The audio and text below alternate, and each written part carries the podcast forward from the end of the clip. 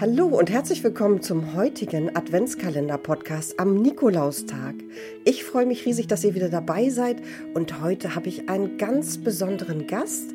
Er engagiert sich auf einem Schiff, das ist ganz anders als die anderen, die bis jetzt im Adventskalender-Podcast vorkamen.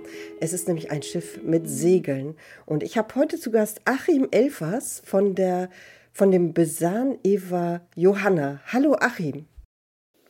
Ja, hallo Britta, moin. Ich freue mich total, dass du mitmachst beim Podcast Adventskalender.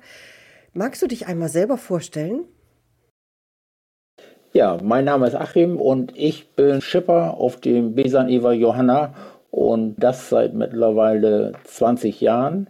Und das Schiff ist ein äh, Traditionsschiff, das der Stiftung Hamburg Maritim gehört. Und wir sind ein sogenannter Betreiberverein und wir setzen uns ein, dass dieses Schiff erhalten bleibt und der Nachwelt erhalten bleibt und dass es dem gut geht. Und das machen wir, indem wir ganz viel Gästefahrten machen, aber auch das im Verein mit den Mitgliedern benutzen und ja. Achim, das ist ja schon ein toller Eindruck. Besan Eva Johanna Magst du das Schiff einmal genau beschreiben? Das Besondere an dem Schiff ist, oder besonders ist es an sich gar nicht, denn es hat da ganz, ganz viele von gegeben. Also es hat mehrere hunderte davon gegeben.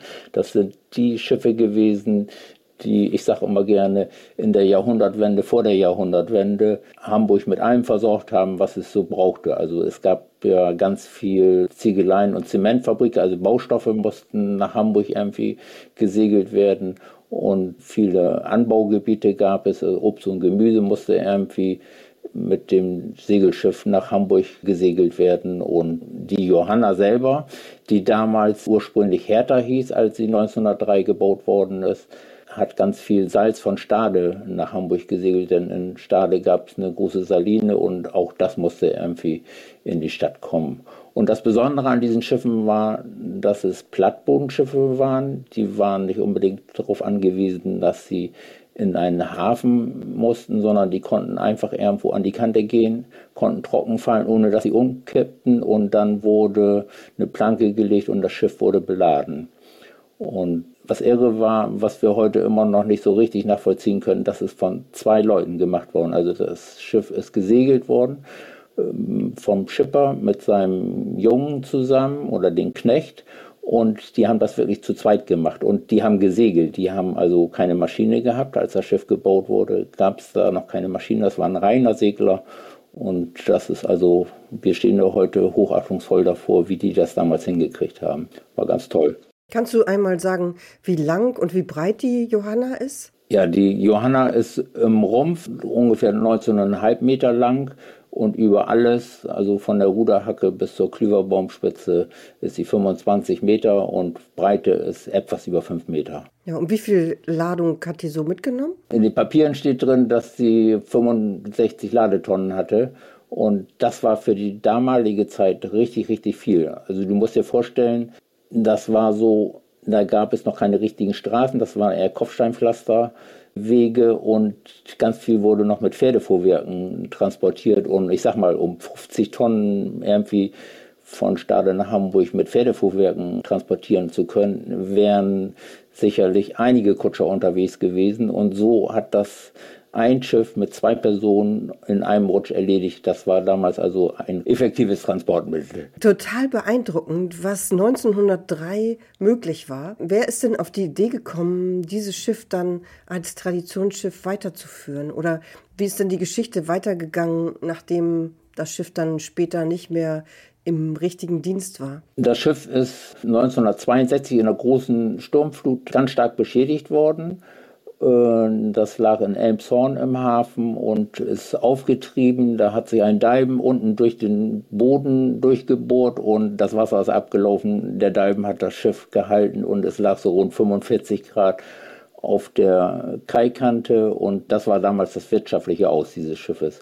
Und dann ist es nach Glückstadt verholt worden, ist da lange, lange in der Hafenecke als Müllschute benutzt worden und Anfang der 70er Jahre schon hat es einen Hamburger Verleger gegeben, Egon Heinemann, mit dem Egon Heinemann Verlag. Und Egon hatte die Idee, dieses Schiff wieder in Originalzustand herzustellen. Und das ist damals, ja, das war so der Anfang der Traditionsschifffahrt.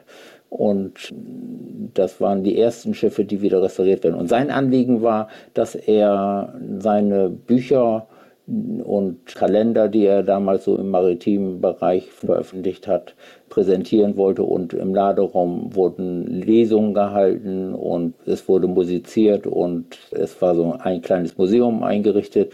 Und an der Außenbordwand hingen viele alte Bilder aus der Eva-Schifffahrtszeit und die übrigens immer noch dort hängen. Und das war so der Anfang der Johanna, wie sie wieder zum Segler wurde. Ja, toll, total beeindruckend. Und heute, wo ist der Liegeplatz genau? In Finkenwerder, glaube ich. Ja, heute liegen wir im Finkenwerder Kutterhafen. Ist ein ganz toller Liegeplatz. Wir sind da geschützt bis zum geht nicht mehr und wir haben dort eine Pontonanlage, benutzen das mit vielen alten Schiffen zusammen. Wir sind so eine Liegegemeinschaft, nennen uns Finkenwerder Gaffelkonsortium und wir sind in der Lage, dort ganz, ganz viel zu machen, was das Schönste ist. Also wir können viel, viel an den Schiffen arbeiten, ohne dass wir gestört werden. Also wenn wir Masten schleifen oder dischieren und viele andere Beiboote überholen, das können wir alles auf dem Ponton machen und können uns da dann breit machen und arbeiten, ohne dass wir da groß gestört werden oder dass da jemand sagt, das passt uns hier nicht oder es ist zu laut oder sowas. Also das war damals so, zum Beispiel im Sandtorhafen überhaupt nicht vorstellbar. Und hier können wir das machen. Und wir können das Werkzeug liegen lassen und einfach mal Pause machen und zur Eisdiele gehen. Da passiert nichts und kommen Leute vorbei und schauen und man kommt ins Gespräch. Also das ist ein toller Liegeplatz. Eine Frage habe ich noch. Achim, kannst du einmal die Segel beschreiben? Die sind ja bei der Johanna wirklich was ganz Besonderes. Ja, die Segel sind insofern was Besonderes. Ich habe das ja schon mal erzählt, dass das Schiff von zwei Leuten gesegelt wurde und damit das händelbar ist, hat man ganz, ganz viele Segel genommen bei solchen Schiffstypen und hat die auf zwei Masten verteilt. Insgesamt hat das Schiff sieben Segel und das ist gut händelbar, weil das an die Windverhältnisse angepasst werden konnte, von den Leuten bedienbar war, die das Schiff gesegelt haben. Oder wir segeln es ja heute genauso wieder.